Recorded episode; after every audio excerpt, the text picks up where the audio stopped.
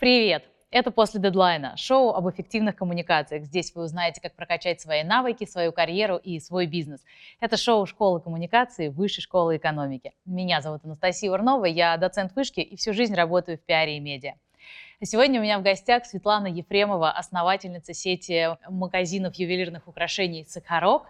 И сегодня мы поговорим о том, как построить многомиллионный бизнес, имея на старте 30 тысяч рублей и ноль какого-то опыта. Правильно я тебе говорю? Привет, Свет. Привет. Классно представила, спасибо. Главное, правильно. Слушай, но на самом деле все же началось еще задолго до этих 30 тысяч рублей, к которым мы обязательно придем, с которых начался твой бизнес. Но я так понимаю, что ты, в принципе, из небольшой сибирской деревни.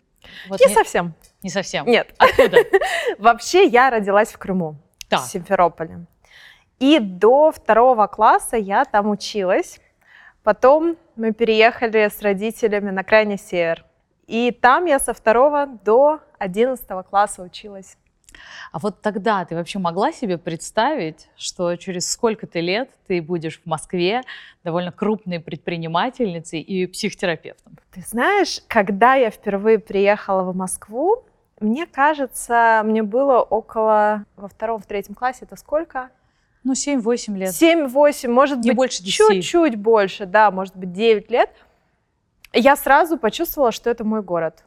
И я сразу сказала родителям в первый же раз, я сказала, я буду здесь жить. Слушай, классно. А вот Да. э, сейчас, да, у тебя, когда-то это был просто магазин ювелирных украшений, Мгм. сейчас это уже целая сеть с магазинами, с офлайн магазинами в нескольких городах России. Вот есть это. И еще ты занимаешься психотерапией. Вот ты сама для себя вообще, как себя идентифицируешь? Ты в первую очередь кто? На, сейчас поправлю тебя. Сейчас у меня один магазин. Один. Да, я потом расскажу, как так получилось, но было восемь. Так что, а, как я себя идентифицирую? Я больше, чем предприниматель и психотерапевт. Я чувствую себя Кем? Как? просто больше. Не знаю, я чувствую, что у меня впереди много всего, поэтому не хочется сейчас как-то разделять, что вот здесь 80%, здесь там 20%. Нет, и то, и другое для меня очень большая часть жизни, но я как будто бы больше. Давай тогда, правда, отмотаем немножечко раньше, на тот Мгм. момент твоей жизни, где тебе 25, да, ты еще работаешь пиарщиком, пишешь э, статьи для там, городских изданий, и вот решаешь, что как это было? Горено все огнем, хочу быть предпринимателем? Я вела колонку в The Village, запускала как пиар-специалист стартап BioFood Lab. Это все, что связано с продукцией Byte. А Это было два главных направления. То, что я буду предпринимателем, я знала всегда. Вот с самого детства у меня папа предприниматель. В целом я чувствовала, чувствовала это про себя. Как на самом деле то, что я буду учителем. То есть я как э, психотерапевт, это же тоже своего рода учитель, да, тот, кто передает мудрость, кто передает знания, кто в чем-то лечит, помогает, да. Я знала, что это Я бы это, правда, скорее действительно назвала бы не психотерапевтом, а там гуру, духовным учителем, что-то такое. Ну, это немного другое. У меня все-таки Мгм. психотерапия классическая. И я знала, что вот это будет. И я когда-то во второй э, фазе жизни, во второй половине жизни. И я знала, что будет предпринимательство. Я всегда этого хотела. Я помню, как мы с подругой а, на первом курсе университета едем куда-то и обсуждаем, чего каждая из нас хочет. Я говорю, я бы хотела свой завод. Это смешно сейчас вспоминать, но Мечтай по-крупному. а, Ну, мне просто интересно было. Дело было за малым, просто начать. Мне было страшно.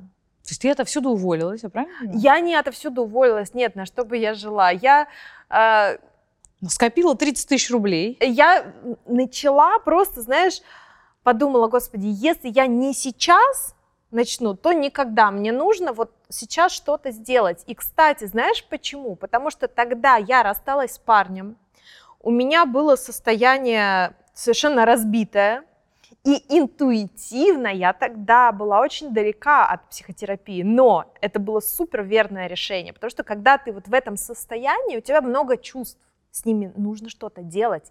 И поэтому, чтобы их переработать, мы идем в какие-то достижения, строительство бизнеса, не знаю, в медиа, пространство, расширяемся.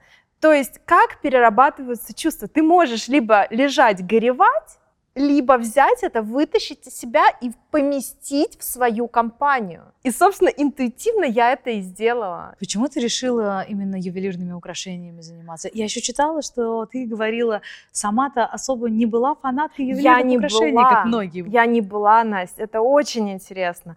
А, что сейчас я как раз ей стала, хотя на мне немного надето. Но, но... я вот вижу, колечко явно ваше. Да, да, это то, что мы создали. Классное украшение, обожаю его. У меня было 30 тысяч. Я понимала, что запустить производство одежды, ну, в 25 лет я мало что понимала, конечно, по производству одежды, но мне казалось, что денег для этого нужно больше. А, ну и на всякий случай, 2013 год, чтобы было понятно, что такое 30 тысяч. Ну да, да. То есть это больше, чем сейчас явно. Но все еще Но не капитал. все еще не капитал.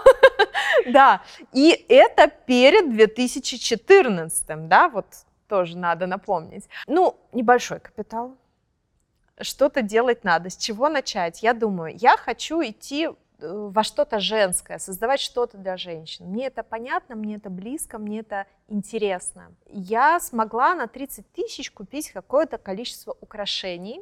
Тогда были вот эти сайты, Etsy, еще что-то. Я со всего мира их заказала. На рынке России тогда не было еще ничего.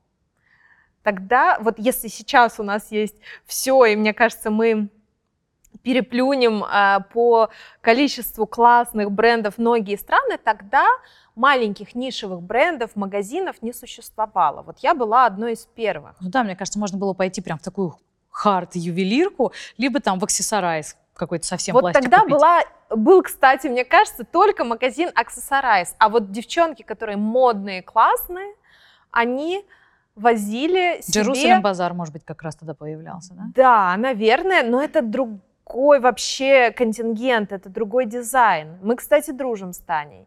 А, Но у нас разная аудитория, тем не менее. Тогда вот моя аудитория, она привозила себе украшения из э, коз, Other Stories, из поездок по Европе. Это вот был единственный источник. Я не строила никаких планов. Я тогда, знаешь, думала о том, что если я буду зарабатывать 100 тысяч рублей, для меня это будет супер классно. Я правда думала, что ну, это будет вышаг прям. И тогда я просто подумала, что можно сделать на 30 тысяч. Украшения. Мне было очень страшно об этом объявить. Это же что-то очень уязвимое, да, Конечно. перед всеми сказать, ребята, я запускаю бизнес. Еще и тогда, сейчас все запускают бизнес, а тогда, ну правда, почти ничего не было. Это 11 лет назад или сколько, да? Это было очень смело. Я помню, когда я написала, что, ребята, я запускаюсь, я сидела от волнения, плакала просто. У себя в Инстаграме, да? Да, я написала делала? в Фейсбуке, тогда Фейсбук был более популярен. Я сразу стала звездой. Просто потому что... не- Нет, я не буду говорить просто потому, что было много-много разных действий, но дело в том, что когда рынок пустой, и плюс еще появляется что-то новое, интересное, А да, ты такой сразу стиль выбрала минималистичных, э, не очень дорогих украшений. Ну вот то, что Ну, сейчас я, самое э, модное. это да, но Сейчас. И сейчас, да, на самом деле и сейчас это тоже модно. Просто тогда я же общалась в среде хипстеров. Я в самом логове была, Но еще бы понимаешь? Village, это просто Да, они были, Мекка была. они были, ну просто боги. Это был социальный лифт. И это была мека хипстеров. И я там тусовалась с ними. Конечно, что я могла еще выбрать? И тогда был популярен стиль нормкор. Может быть, ты слыш... э, помнишь это слово? Знакомые слова, да. Да, да, да. Это слово сейчас его никто не употребляет, но тогда все говорили нормкор, нормкор. Вот. И я привезла эти украшения, я написала об этом. Я жила не в центре, я работала, получается... А, я тогда уже ушла из Байт три месяца как. Я вела колонку в The Village, и меня просто разорвали. То есть мне нужно было встречаться с разными людьми, чтобы передавать эти колечки просто каждый день, каждые полчаса. я сразу переехала тогда к подруге, чтобы не тратить время на дорогу.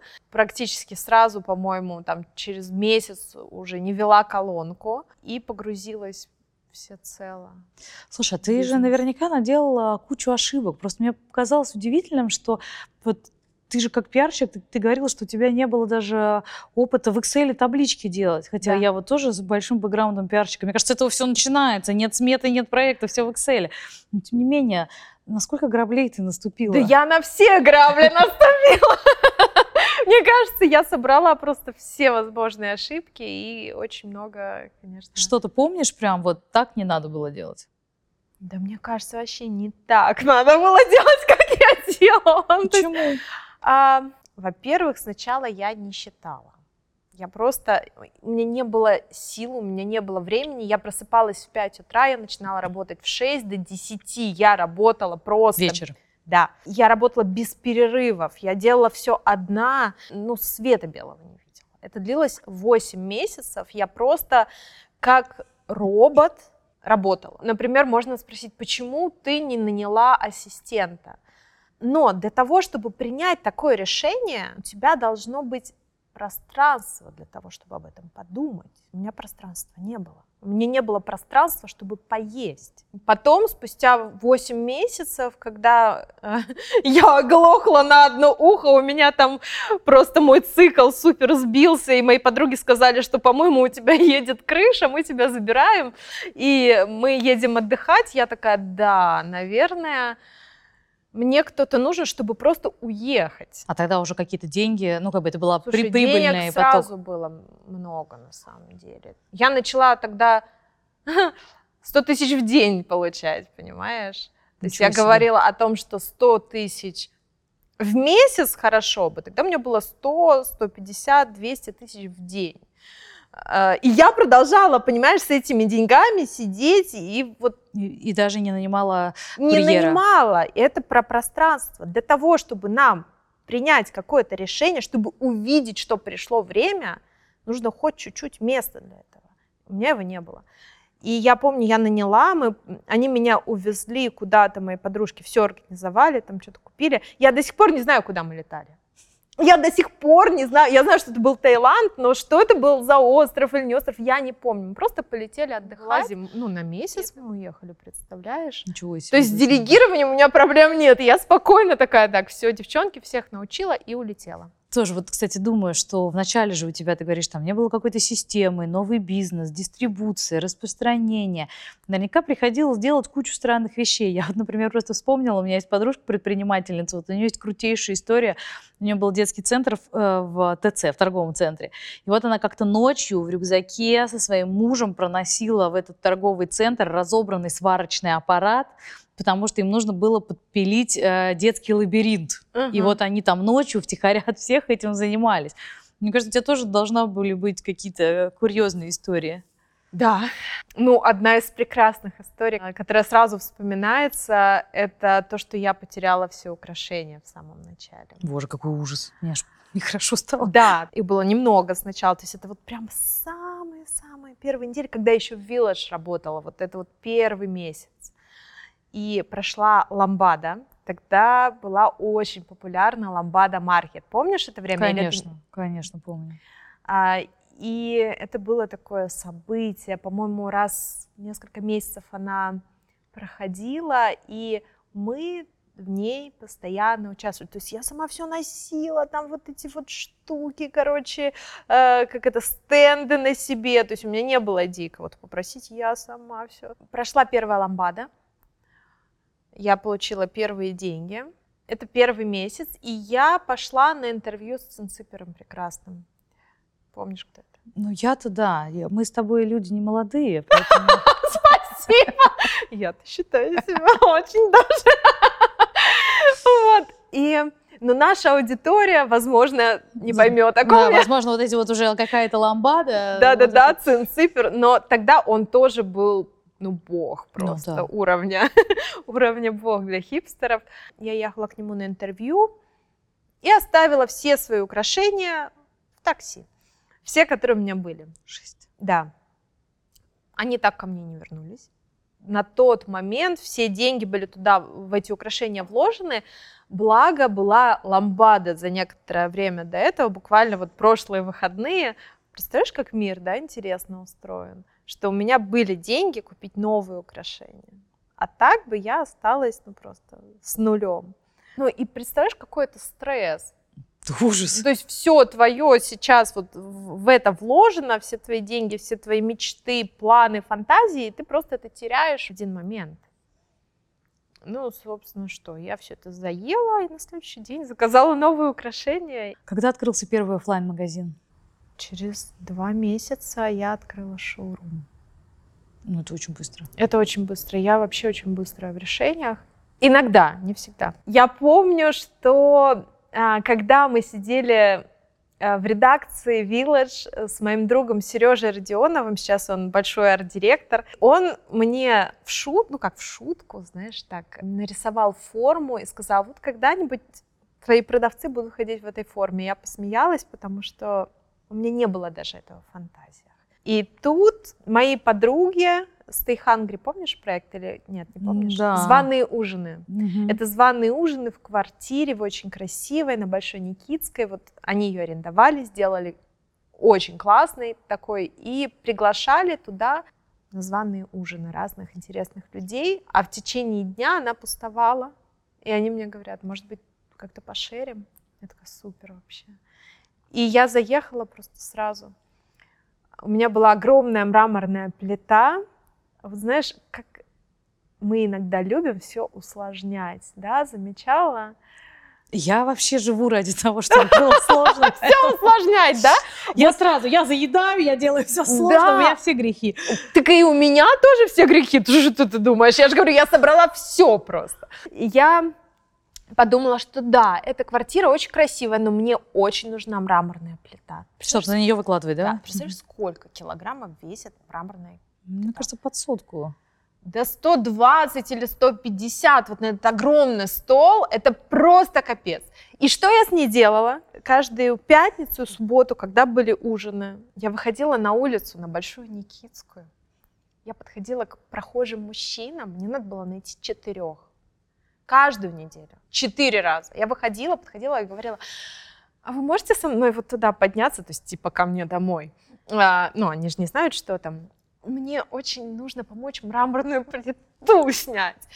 Это длилось полгода, ты понимаешь? Я каждую пятницу, каждую субботу мы ее снимали со стола, поднимали, снимали со стола и поднимали. Это просто, вот как это? Ну, это люто. Это люто. Я сейчас об этом думаю, думаю, что сама идея, что мне обязательно нужна мраморная плита, которая весит вот столько, чтобы было красиво, иначе никак, и я готова вот эти все э, стадии унижения пройти, потому что ты же понимаешь, что ты выходишь, и тебе все отказывают.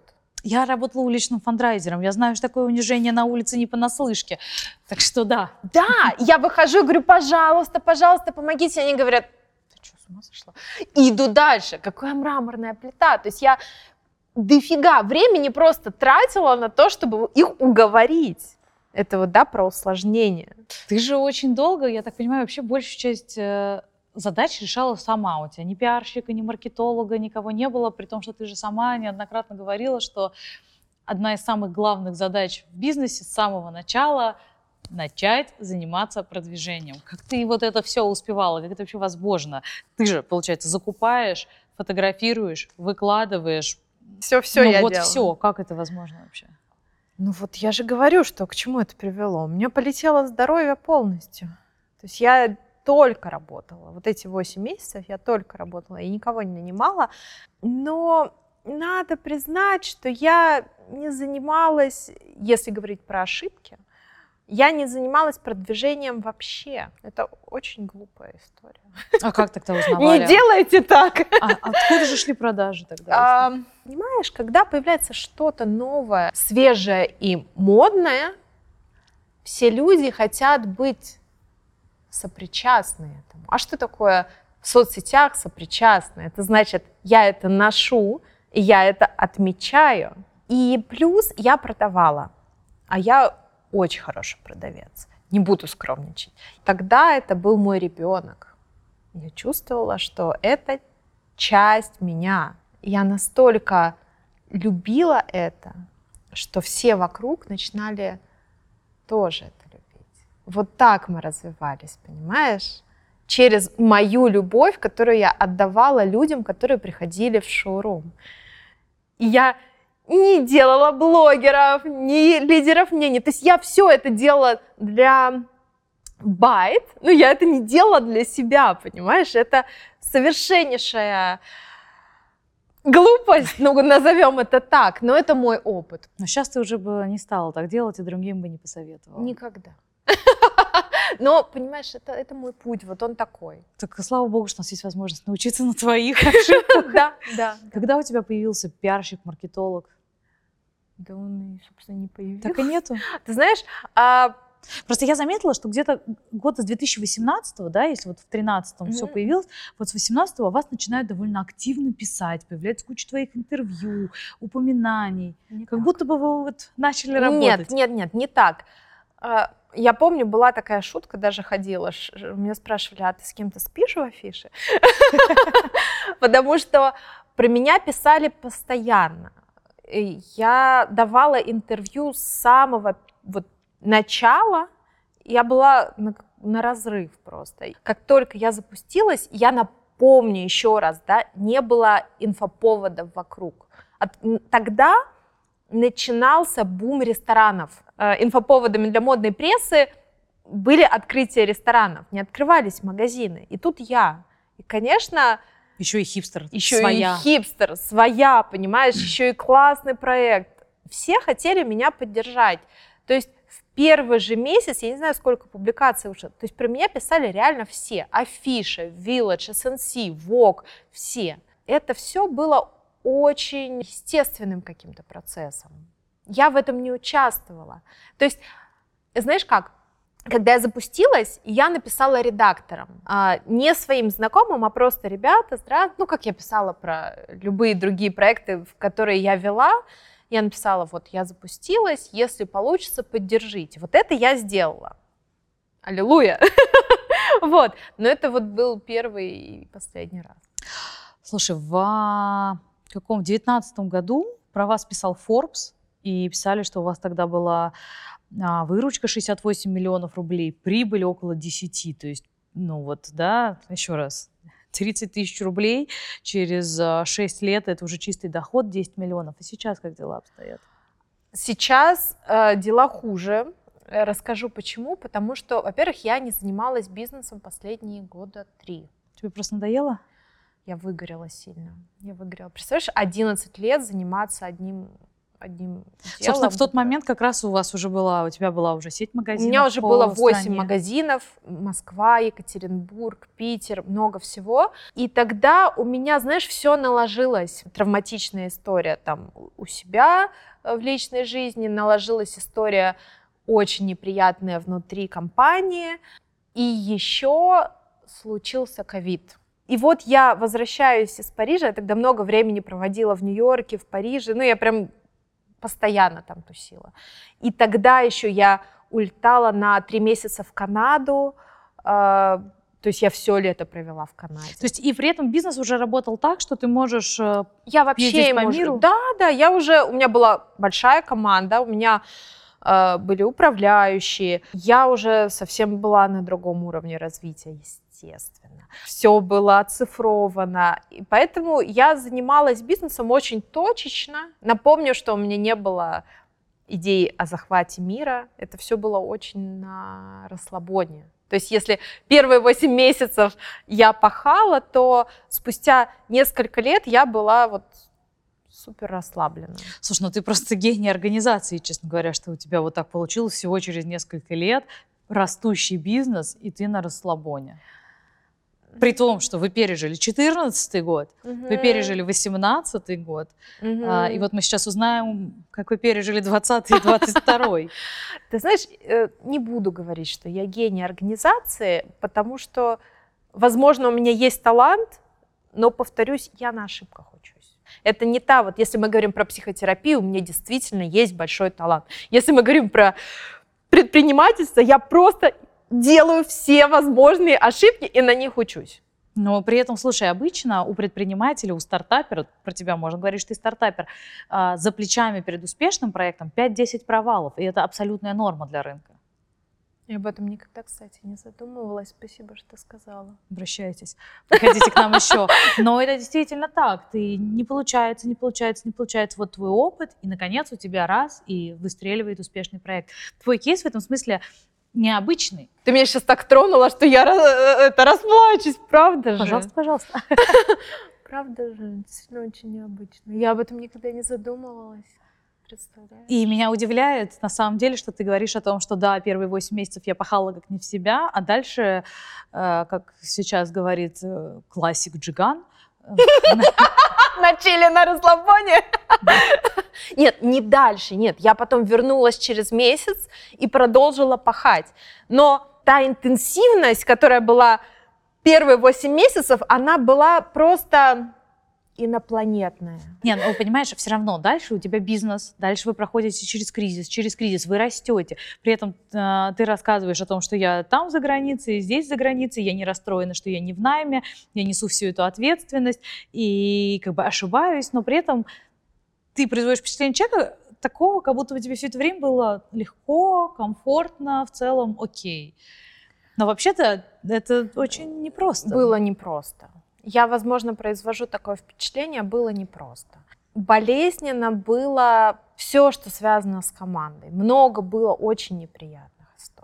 Вот именно... Что подставляли, воровали украшения. Вот это вот все, да, подводили, когда, знаешь, перед самым сезоном там уходили. Очень много некрасивых ситуаций, которые для меня не прошли бесследно. То есть они меня прям травмировали. Были мысли бросить? Тогда нет. Я была в слиянии, да, я уже об этом сказала. Это мой ребенок. Как я могу его бросить? Было очень много всего сложного, но я как-то закалялась, просто закалялась, знаешь, потому что когда я начала, я была просто, ты меня не узнала, я просто девочка-цветочек, я ходила и говорила, и сейчас не, не шучу, боже, какие ромашки, какие красивые цветочки, какой какая погода. Ну, я и сейчас так говорю, но как бы у меня энергия совсем другая, да. А тогда я просто была вот одуван. Сейчас у тебя есть какие-то выводы, рекомендации, система? Как вот выбирать людей, с которыми работать? Ты же еще, вот мы еще не проговорили, но запустила потом собственный бренд. Ну, это, это вообще же... сейчас самое важное для меня, конечно. Я так понимаю, что это и основной источник дохода, конечно, если мы говорим о ювелирке. Конечно. Но это все найти производство, найти людей, которые будут продавать, бесконечное количество людей, с которыми надо работать. Как вот этих людей выбирать?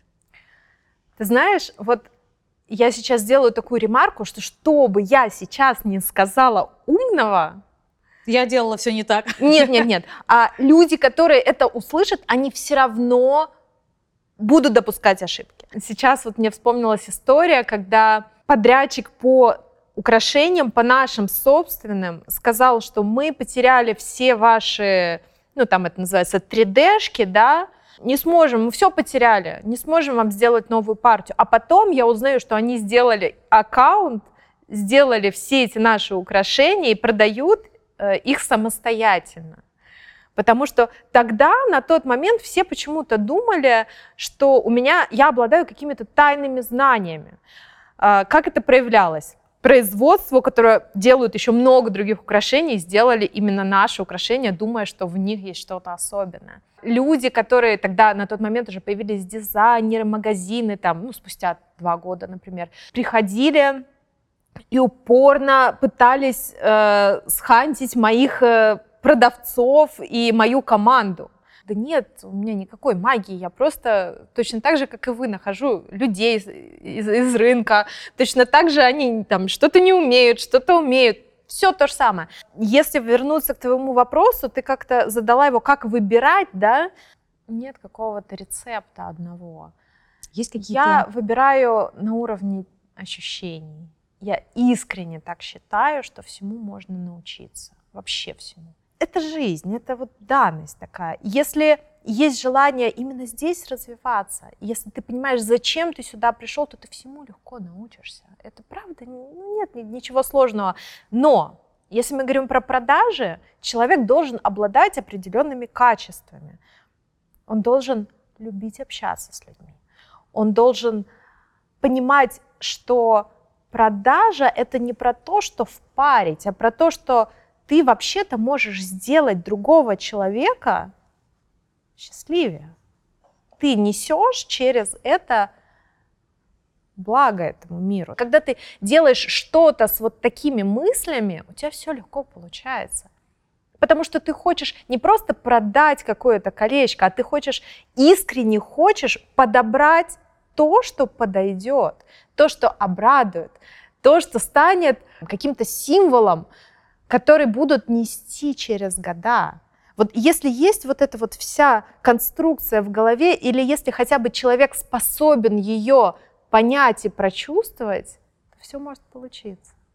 Ну, в общем, продают люди людям. Все очень на таком личном уровне. На личном уровне. И я даже когда разговариваю с девчонками про продажи, я всегда говорю, вам нужно снять с себя роль продавца. Когда ты общаешься с человеком, который пришел к нам в магазин из роли продавца, ты автоматически ниже, ты автоматически что-то там пытаешься втюхать. втюхать. Из этой роли ты ничего хорошего не сделаешь. Чувствуй себя здесь, как будто это твой дом, а ты здесь хозяин. И к тебе в гости пришли. И ты можешь подарить теплоту, ты можешь поменять настроение, ты можешь поделиться энергией. Это не просто слова, это так работает так получилось, что я впервые за вечность вчера целый день работала продавцом. Ты можешь себе представить? 12 часов я на ногах провела одна. Приходили девчонки, они меня на рейв-вечеринку пригласили. Другие взяли мой инстаграм, сказали, давай дружить. Э, третья меня на обед пригласила. Там, понимаешь, да, это просто вот пришли люди, я с ними осталась в коммуникации, потом мы подписались друг на друга в соцсетях, мы стали больше, чем ну, они же не знают, кто я, они не знают, что я владелец этого магазина, да, просто была сос, сос-ситуация. Но я не работала, я жила через это. Новый магазин сейчас на чистых прудах, и девчонки, которые зашли у нас там что-то купили, они такие, так, вам здесь нужно вывеску вот еще одну повесить, а я вот художница, хотите, я вам бесплатно ее нарисую? Ну, это магия. Это, это отношения человеческие, да, в которые я инвестировала, пока они были рядом со мной. И они это почувствовали и захотели инвестировать тоже. Потому что когда мы инвестируем в отношения, другой человек автоматически делает то же самое. Люди не хотят оставаться должными, они хотят поделиться в ответ. Я вернусь к тому моменту, а, когда мы все еще где-то в 2020 году, и вот только начинается пандемия, и ты говоришь, что тогда несколько начали сокращаться объемы, и ты выгорела у меня все наложилось, да, у меня наложилась ситуация в личной жизни, наложилась ситуация в команде, и я уже к пандемии пришла очень такой, знаешь, уставший, сильно подуставший. И когда началась пандемия, у меня было, я не помню сколько магазинов, но около восьми. И это были магазины такого уровня, как там 80 метров на Патриарших прудах, да, которые, ну, мы понимаем, что ценник за 80 метров на Патриках не слабый, Сколько да? Сколько тогда, кстати, могло быть? 450 а, тогда, ну это один из восьми, да? Есть косты зарплаты, есть косты разные программы. Несколько миллионов стабильно, я не помню, там 5 или сколько. Я отдавала вот просто на то, чтобы все это содержать. То мы не понимали, когда это закончится. Я приходила в эти магазины, которые стояли просто закрыты, а я за них плачу в какой-то момент я подумала, господи, зачем мне все это? Мне хочется пройти путь героя, мне не хочется проходить путь героя. Ну, то есть тогда в начале, может быть, хотелось, но на момент ковида я уже понимала, что это не моя цель быть героем. Моя цель быть девушкой, которая реализует свой потенциал, которая несет что-то в этот мир, но не которая Супермен. Я тогда закрыла магазины с чувством облегчения. Не все магазины я тогда закрыла, у меня осталось там, по-моему, два. Но я до сих пор думаю, что это было правильно. Просто потому, что у меня не было энергии это все содержать. Именно не денег, а энергии. Сейчас ты довольна тем, как идут дела? Сейчас у меня вообще новый этап. Я три года вообще ничего не делала, если честно.